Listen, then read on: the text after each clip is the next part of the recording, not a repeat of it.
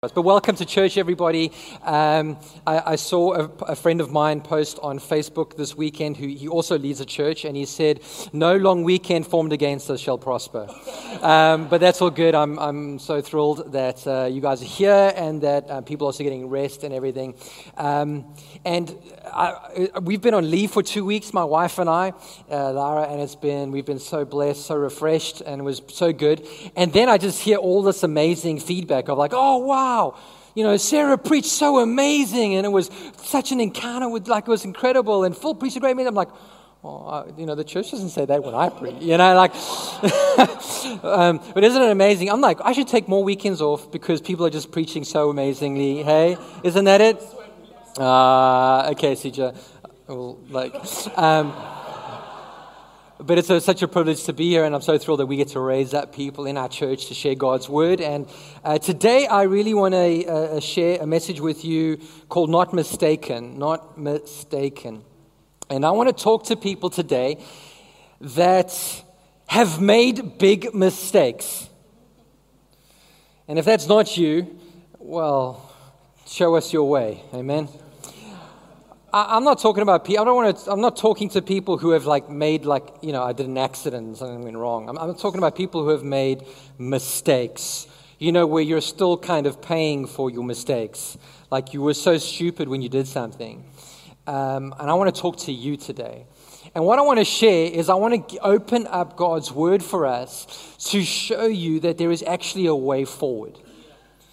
Because I find that when we make mistakes, we kind of live with those mistakes and we allow those mistakes to define us and that we allow those mistakes to sort of craft our walk with God. But I want to set you free today through God's word to you know that, know that, that, that even though you made a mistake, the call of God in your life is not mistaken. God never made a mistake when He called you, He never made a mistake when He saved you. And so I want to share God's word with you around that. So don't let your mistake define you. Let God's love define you. That's where we're going to go today. And so I just want to pray for us. Father, I thank you so much for your amazing grace. God, thank you for a great time of worship, God. Thank you that we can be refreshed in your presence. Thank you that we can lift you up above every other name, Lord. That God, you are our healer, you are our deliverer, you are our provider, you are our protector, you are our father, you're our savior, you are the one who walks with us, you are the word of truth. And so, Father, today I pray that, uh, that you, the lies of the enemy would not shackle us in condemnation, but that we would find freedom through your word and freedom through Christ today. Father, I pray that today people are going to let mistakes be dealt with. And we're going to find freedom in your presence in Jesus' mighty name. Amen. Amen. Good, good, good. You guys ready? Okay, for the five of you who are ready. I thought Phil's like, I like Phil's like got this influence and he's persuasive. He's going to be the loudest service ever. And there's five people who go, woohoo. Like, I don't. Let's just pray and we'll close the service. And just joking. So we're going to look at um, Peter uh, in the story of Peter and the experience of Peter, and, and, hopefully you'll find some resonance with that. In Luke chapter 22, uh, Jesus has had the, the Last Supper with his disciples. He's about to go to the cross. He's about to be wrongfully arrested and crucified. And and he's having this moment where he's sharing sort of these last teaching moments with his disciples, and he's teaching them about leadership. You know, like you should be one who serves, you shouldn't be one who like rules, because in the kingdom, those who serve are actually those who lead. And so he's defining a new way to lead, a new way to live, a life of service, not a life of rulership. But then he suddenly turns like almost a sharp left turn at this point, and he singles out Simon Peter. And he says to him, Simon, Simon, Satan has asked to sift all of you as wheat. But I have prayed for you, Simon, that your faith may not fail. And when you have turned back, strengthen your brothers. But he replied, Lord, I am ready to go with you to prison and to death. And Jesus answered, I tell you, Peter, before the rooster crows today, you will deny three times that you know me. Talk about a reality check. You know, I'm all in, Jesus, I'm going with you. And, and he didn't know what was about to transpire that night. You know, a lot happens even between this moment and the moment where, where Jesus is actually crucified, or the next moment we find Peter. And what happens is they go into the, the Garden of Gethsemane. They're there, and now Jesus wants to pray, and he's praying for strength. He's praying that, that God's going to give him the ability to submit to what the Father wants to do, to die on the cross for the sin of all of humanity, so that, he would no, so that God would no longer hold sin against humanity. And he chooses his three guys. He chooses Peter, James, and John, and they go into, they go pray with him. And even there, Peter's already failing. They didn't pray. Jesus like, you couldn't even stay awake with me for one hour to pray. Come on, who's tried to pray in the midnight hours, right? If anyone has trouble sleeping, read your Bible and pray. It, it, it'll put you to sleep in a moment. I'm just, why? Because there's just peace that comes from God. Amen? Yeah. Don't do your devotional in the car. Who knows what might happen? And so, and Peter shows like he's actually there to be a warrior for Jesus because what happens? Yeah, he fails in the garden, he doesn't pray, they all fall asleep. But now Jesus is going to be arrested, and this mob comes against him. And you know what? Peter is there. He pulls out, he pulls the sword out and he cuts off a dude's ear. Like talk about dramatic. He is he is willing to go to prison and to death. Uh, Jesus just said to him, This is not the kind of kingdom I have come to build. I've come to build a different kind of kingdom. And Jesus actually submits himself willingly to those who have come to arrest him. And all of the disciples scatter except for Peter. Peter starts following them at a distance to see what happens. And I just wonder if it was that moment that actually broke him. Because he was following, and now all of a sudden he's like, okay, so the, the, the rebellion hasn't arrived. The, the, the setting us free from Roman rule hasn't arrived. He didn't understand the kind of kingdom Jesus came to build. And he, I would imagine in these hours, he's starting to, to doubt what God had said. And so it comes to this moment where Jesus is in the courtyard and, and Jesus is being tried, and Peter's in the courtyard with all these people. And, and it says that Peter replies to one of these guys who says, Aren't you, you know, one of his followers? And he says, Man, I don't know what you're talking about. I don't know Jesus. Who? Galilee? I'm, I'm just here by the fire warming myself. You know, an hour before he's cutting off guys here willing to go to war. Now he's like, Whoa, whoa, whoa, Jesus who? And it says, just as he was speaking, the rooster crowed. And the Lord turned and looked straight at Peter. Oh, my hat. Oh, my hat. You've just denied Jesus. And in the crowd, through all the people, his eye is on you. Hey? Anybody like Lord of the Rings? Yeah, it wasn't a flaming eye like that, but, but can you imagine that look? And what happens is it says, then Peter remembered the word the Lord had spoken to him Before the rooster crows today, you will disown me three times. And he went outside and he wept bitterly. I don't, I don't know if you've ever wept bitterly. Have you wept bitterly where there's so much pain and agony?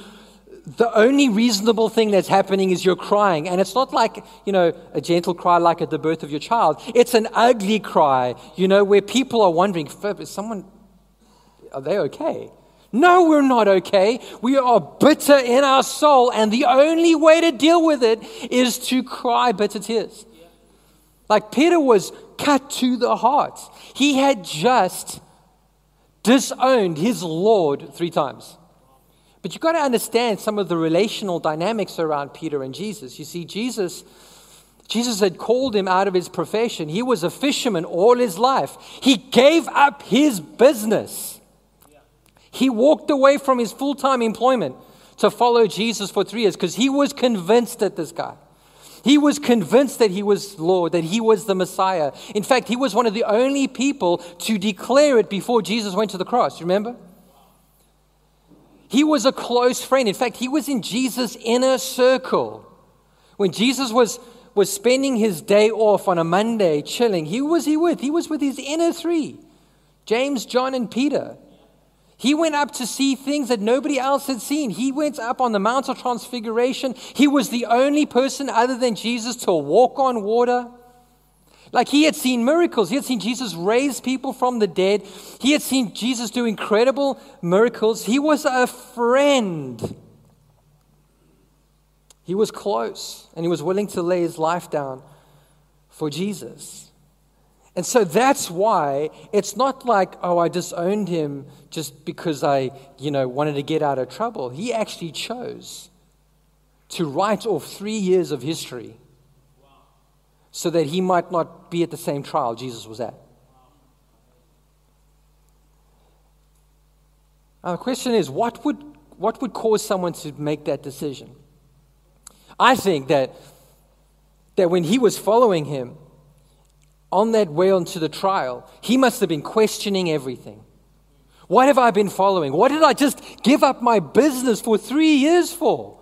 Well, we were going to build a kingdom, we were going to build an empire, and all of a sudden it's all gone because Jesus is going to be executed now. And have you ever had like that void when you're trying to make big decisions in life, but you're not bouncing it off anybody, and you're in a pit of despair, wondering what the future's going to be like, and you're like, oh my goodness. And he was alone, he, there was nobody else around him. That's a sermon for another day. Get into a life group. But Here's, he was at a low point, filled with doubts and concerns. He was at a spiritual low point, and he gave in to temptation. He never stopped loving Jesus because look at how he wept so bitterly. So he never stopped loving Jesus, his faith was just damaged. He made a huge mistake. And you know what? you know what? I can absolutely relate to Peter's story. I mean, not as that scale. I've never, like, you know, walked with Jesus in the flesh for three years and, like, denied him at his execution, at his trial. what a relief. But, you know, I, I, have I've known what it's like to make a huge mistake. I know what it's like to, to actually walk away from Jesus, not because I don't love him, just my faith was at an all time low. I remember that uh, we, there was this time when I was coming out of school, and there was this prophetic word of ministry, full time church ministry over my life. And I was full of passion, I still am. But I was like, I was a lot of passion, very little brain. A lot of passion, little grounding. Right? And, and was leading, and I just made mistake after mistake after mistake. And eventually I said, God, I love you, but I can't do this anymore and I'm going to live a different way. And, and it's like what happens is when mistakes begin to define us, when mistakes begin to rule our thoughts, and we think that this mistake is too big for God to do anything, what do we, we withdraw? There's an intimacy gap between us and God. I know what it's like, and I, I still remember the night I went to this worship, um, worship event because I was trying to, you know, get together with my wife before we were married. I don't care why you come to church as long as you meet Jesus along the way. and I remember that night walking on the beach late at night and just crying, crying, crying, and say, God, you got like, if there's anything that you can do, do with me, I'm yours. I remember those moments. I know what it's like to be where Peter was. And what I've found and what I'd like to show you through today is that God's not done with you. Your mistake does not define you, God's love for you defines you. You might have made a mistake, but God's not mistaken over his call and his promises over your life. And so I want to give you three things that I think will help in the time that remains. The first thing is this that Jesus is praying for you. I love that. What a refreshing. It says here, it says, Simon, Simon, Satan has asked to sift you all, all of you as wheat. I always read that he's, he's, he's going to sift you as wheat. And then I read it last night. I'm like, oh, sift all of you as That Satan actually went to God and said, God, I would love to test these guys and I want to sift them as wheat. And you know what? God allows us to go through a sifting process. God allows us to make mistakes. He is not the great programmer trying to, trying to like eradicate mistakes. He's actually allowing us to make mistakes because when we get through that period, our faith is stronger. We learn something, we grow. God wants to do something with our mistake, make our mistakes actually useful in life. But the devil wants to test you and sift you to show that you aren't able.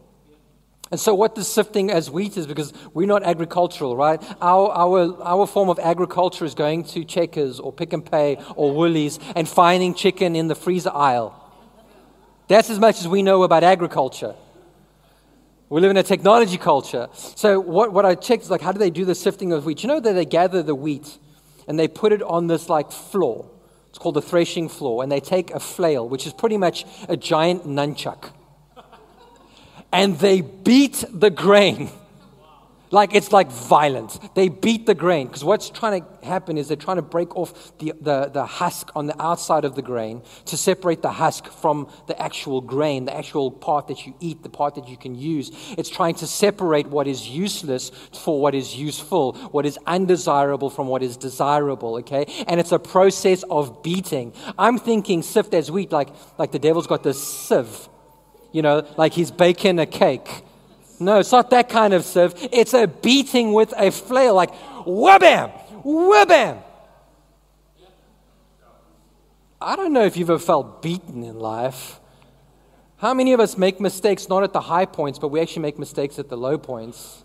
When we think, if I just get another clap on the, on the I'm, I'm, I'm out of this. And then what happens is they pick up everything because you can't sit on the floor separating the grain. They pick up everything and they throw it up in the air. And then the wind carries off the chaff, the husk, the outer part, and blows it away. And then it's the grain which is heavier that falls to the ground, and then they collect up the grain.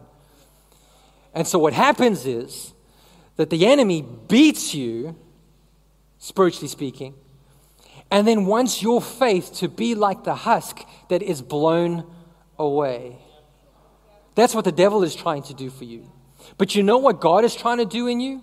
He's trying to help you to realize that you never needed the chaff. You're not, your faith is not a husk. In fact, it is a grain. There is something substantial in your faith, something that's going to be long term, something that's going to get you through difficulties. And so mistakes are the proving ground of our faith.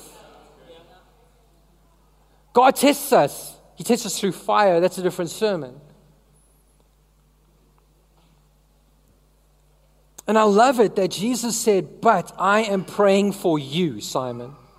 I wonder if Jesus knew the other guys are going to pass this test, but you're going to fail, so I better pray for you.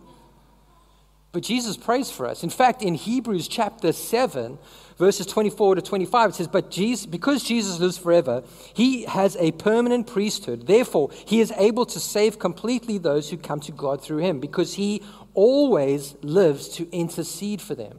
Jesus is always praying for you. He's always interceding for you because the enemy wants to sift you as wheat, but Jesus is praying that your faith might prevail. Your faith would stand. You would get through these times that your mistake does not define you. I love it what Charles Spurgeon writes about this passage with, with Peter's te- testing. He says that it is the intercession of Jesus preserves our faith. Which means this Jesus is holding on to you tighter than you're holding on to him. Have you ever felt like, I just got to have more faith and believe, and I just got to get through this difficulty and believe, and I'm just like stress? you know what? I think we've got to rest and go, you know what? Jesus is actually holding on to me. I'm going to make mistakes. I'm going to make big mistakes. But Jesus is still holding on to me. My mistakes don't define me. The, the, the hands that are holding on to you are the loved, scarred, pierced hands of Jesus. And he's, he's good at not letting go. But we've got to hold on to him. He is praying for you today. The second thing is this take the road of forgiveness. What happens when we make big mistakes? We go down one of two roads. We either let down, go down the road of shame, guilt, and condemnation. We know that road, don't we? Jesus went to the cross, but we need to keep whipping ourselves because we made a mistake. Because I, need to, I need to feel this deeply, right? We can go down guilt and shame and condemnation. And one of two things happens. When we go down that road, we either draw away from God because shame, guilt, and condemnation, they break intimacy with God. We still love Him, we just don't think we can be in His presence. And so there is distance that caused. You go down that, wrong, that road long enough, you eventually walk away from God. Because God is there to be close and to be near. The other thing that can happen when you walk down that road is that you don't think you've made a mistake. You know how we get prideful? I didn't make a mistake. I didn't say, no. I just, that's just life.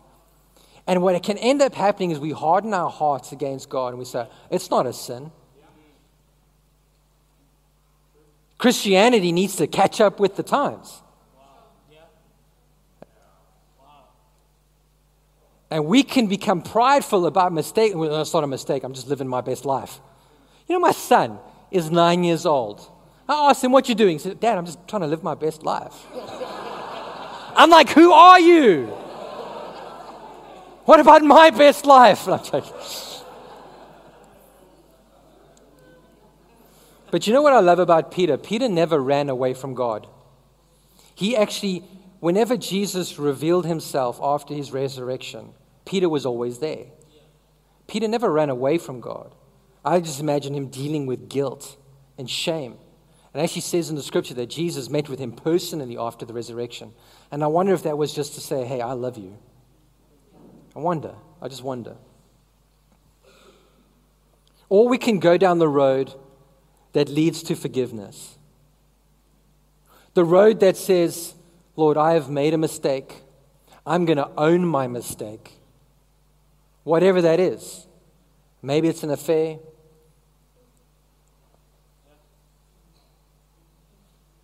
Maybe I cheated. Maybe I stole. You know, if Jesus was only saving good people, we would all be in trouble. I'm not saying that those things are like we're cheering those things on. What I'm saying is that God is able to, to forgive us for the biggest mistakes of life. We don't serve a God who's like, who's, who just forgives the nice sins. We serve a God that forgives us of the most disgusting things that happen in our souls. And He will forgive us. Romans 8, verse 1 there is now no condemnation for those who are in Christ Jesus. And that's what I want to lift off you today. That you don't have to make deal with them and say, go, I am so condemned. I am such a bad person. I am such a sinner. How could God do anything in my life? I want you to realize that the same grace that saved you is continuing to save you. That condemnation can fall on your life because condemnation is from the devil, but freedom and grace is from the Lord Jesus Christ. That mistakes are not your definer. The grace and the love and the mercy of God is what defines you. You know, it's amazing. Like even me, I'm like, I love Jesus. I so, but I, you know, when I when I sin, I'm like, oh, I'm such a terrible, and I go into self-loathing. I'm not saying that we shouldn't regret what we've done, but what we should do is realize that God's not condemning us. Because why send Jesus to continue to do the devil's work of condemnation? There is freedom I love it in Corinthians where he says that he no longer holds the sin, our sins against us. And that's a powerful thing for us to walk away from, away with. And the truth be told, some mistakes, some mistakes have big consequences. And you can't, and, and what God does is He doesn't save us from our consequences. He saves us from guilt and shame it's often those consequences that he uses us, uses to mold us into the image of Christ. Like if you, like honestly, if you, if you, if you commit a crime, God will forgive you, but you still have to go to prison. the consequences don't go away. If you commit adultery, there are still very real consequences that you have to face. And you're going to have to deal with that. You can be forgiven, but your life might be different than what you thought. So think about the consequences before you do what you want to do. But what I'm saying is that God can save you and forgive you and restore you and heal you and give you grace abundant that that thing doesn't define you. And you can walk through the consequences knowing that God's going to lead you through it anyway. The last point is this number three, that God still has a plan for your life. You can make the biggest mistake. You can look Jesus in the eyes and reject him disown him. But he still has a call for your life. There is still a plan for your life. There is still a purpose for your life. And we find it in John, in Peter's life, in John chapter 21. Right at the end, just before Jesus is ascended to heaven, you know, Peter says, Guys, I don't know, we're waiting for what's happening next. Let's go fishing. They go fishing. They see Jesus on the shore. They rush the shore. And there's Jesus cooking breakfast. If you want to be more like Jesus, cook breakfast for your kids. I don't, you know. But what happens is that Jesus reinstates Peter to his calling. It says this the third time he said, Simon, son of John, do you love me? And Peter was hurt because Jesus asked him the third time, Do you love me? He said, Lord, you know all things. You know that I love you. Jesus said, Feed my sheep, saying, so he's reinstating him to a position of leadership. Very truly, I tell you, when you were younger, you dressed yourself and went where you wanted. But when you are old, you will stretch out your hands, and someone else will dress you and lead you where you do not want to go. Jesus said this to indicate the kind of death by which Peter would glorify God. Then he said to him, Follow me. He said, Follow me. He said, Follow me because he still had a plan for his life. He didn't say to Peter, oh, you, Because of that mistake, you're going to sit forever on the, on the bench and we'll sub you in if we need you. No, he says, I want you to lead. I want you to preach. I want you to feed. I want you to be a shepherd. Your mistake isn't, in fact, hold anything against you. I'm not holding your mistake against you. You are forgiven. You are free. Live out your purpose. So follow me. You know, around that fireplace, Peter served himself and he denied Jesus. But church tradition would have it that lines up with scripture that says that actually at the end of Jesus, at the end of Peter's life, he himself was crucified for his faith in Christ. That what began with Peter was a denial of Jesus, ended with a denial of self and standing for Jesus. In fact, Peter was, they say Peter was so bold about it that he didn't want to be crucified in the same way Jesus was crucified, so he was crucified upside down because he didn't want to take glory away from Jesus. A transformational shift in his life that I think needed to happen because of the mistakes he made. Humility, grace, revelation. He reinstated him despite his mistake. You and I might make a mistake, but don't be mistaken, God's not done with you yet. The story I want to end off with is a, there's a, a a man in the 70s named Chuck Colson or Charles Colson. He was in his 30s and he was a, an advisor to President Nixon in the US. And I know we don't follow US politics, and I get that.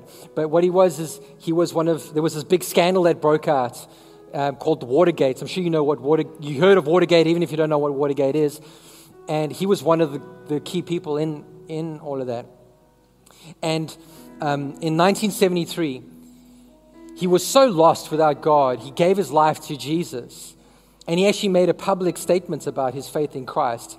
And nobody believed him. They thought this was all just, you know, trying to like win sympathy. Then in 1974, he confessed, because of his faith in Jesus, he confessed to obstructing justice in that case.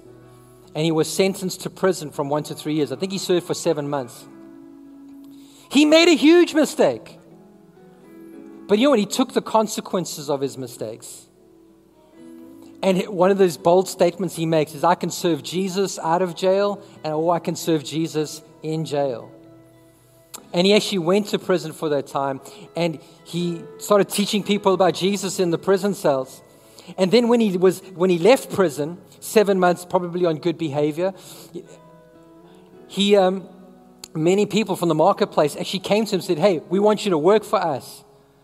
But he couldn't get the people that were in prison and their families out of his mind. And so he dedicated the rest of his life to building a prison ministry to preach Jesus in the prisons, to bring academies and higher learning to the prisons, to bring prison reform on biblical principles through the government structures. And today, the prison fellowship ministry, I think, is in like 49 states out of the 50 states, the largest prison ministry in the United States. And in fact, they employ former inmates to serve Jesus in the prisons they were locked up in. Talk about God using a mistake and turning it around for good and turning it around for glory. Your mistake is not what defines you, it is the love of God and the transformation of heaven in your life that actually defines you. God can take your mistakes and turn it around to be a message to people around you, to bring hope, to bring healing. God is not done with you, God still wants to call you. You don't have to let condemnation drag behind you, you can be set free and to serve the purposes of God in your generation.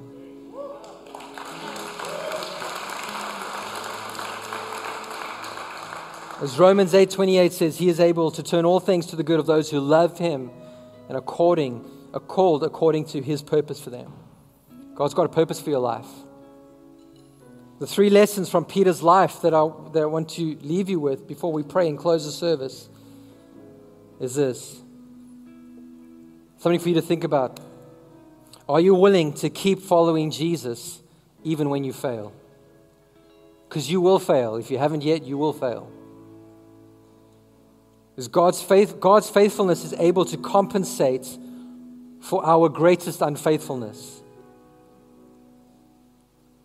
And it is better to be a follower who sometimes fails than someone who fails to follow. Lessons from Peter's life that failure is not final. Let's pray. Father, we thank you. We thank you for your grace and mercy today, God. Lord, there's none like you, and we worship you today, God. Father, we bring all of our mistakes before you. Uh, Father, I pray that, yes, we've repented in the past, but we still somehow seem to carry guilt and shame and condemnation with us, Father. I pray today, God, that those would be broken off us. That you look at the ugliest things of our life and you forgive us and set us free. You don't hold our sins against us. You don't let our mistakes define us. So, God, today I pray that there would be freedom like a breath of fresh air that people walk away with today because of your goodness and grace, Jesus.